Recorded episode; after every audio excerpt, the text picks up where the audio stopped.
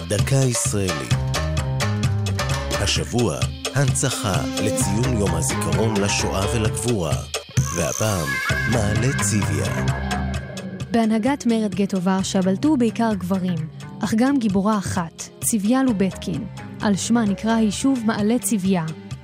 לובטקין נולדה ב-1914 בפולין, והייתה חברה בתנועת הנוער הציונית-סוציאליסטית דרור. כשפרצה מלחמת העולם השנייה, שהתה עם חניכיה מחוץ לוורשה. אבל בינואר 40 שבה לבירה הכבושה כדי לארגן את המשך פעילות התנועה. בגטו ורשה הייתה ממקימי אייל, הארגון היהודי הלוחם שלחם בנאצים במהלך המרד. אחרי נפילת בונקר אייל ברחוב מילה 18, נמנתה עם הלוחמים והלוחמות שהצליחו להימלט דרך תעלות הביוב, והצטרפו למורדים הפולנים.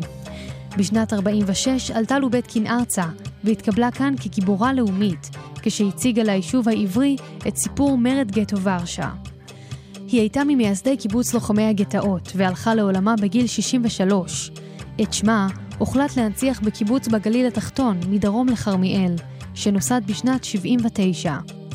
אחרי סגירת הקיבוץ כעבור שבע שנים, קם במקומו יישוב קהילתי, שרבים מתושביו מזדהים עם התנועה הרוחנית אימן, המאמינה במשמעות אישית לכל אדם ובחופש בחירה על מהלך חייו.